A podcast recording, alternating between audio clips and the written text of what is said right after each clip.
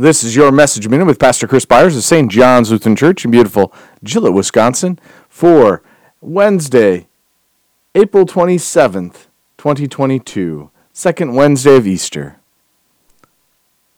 Then Moses and Aaron, Nadab and Abihu, and seventy of the elders of Israel went up, and they saw the God of Israel.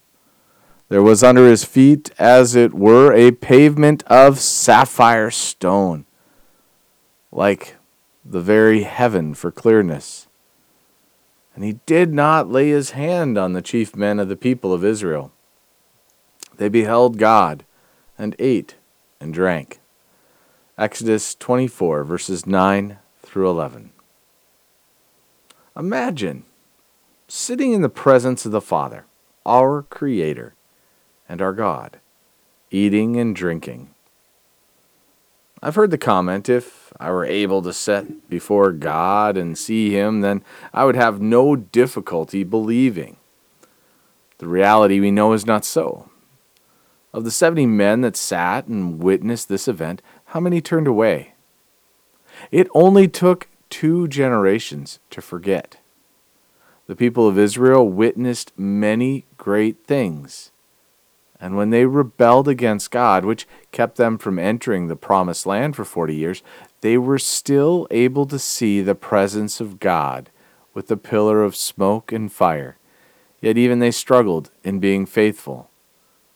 But after entering Israel, we see the idolatry of the people of Israel, as even the grandson of Moses had forgotten the faith and turned to idols reminds us of the importance of sharing our faith and instilling it in the hearts and minds of our children.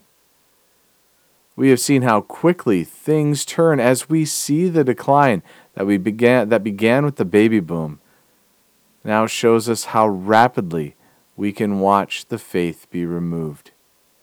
From being a very small group of people to now that we see a third no longer believe in any faith, and a majority of people now who see the Bible as having no value. Yet there is hope as we see the hunger of many that are searching for something more. Let the wonder and awe of our God be once again proclaimed.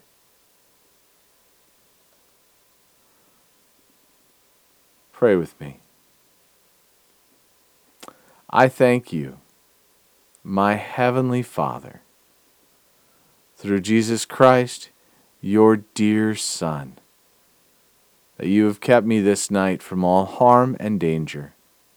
And I ask you to protect me this day also from sin and every evil, that in all I do today I may please you for into your hands I commend myself, my body and soul, and all that is mine. Let your holy angel watch over me, that the wicked foe have no power over me. Amen.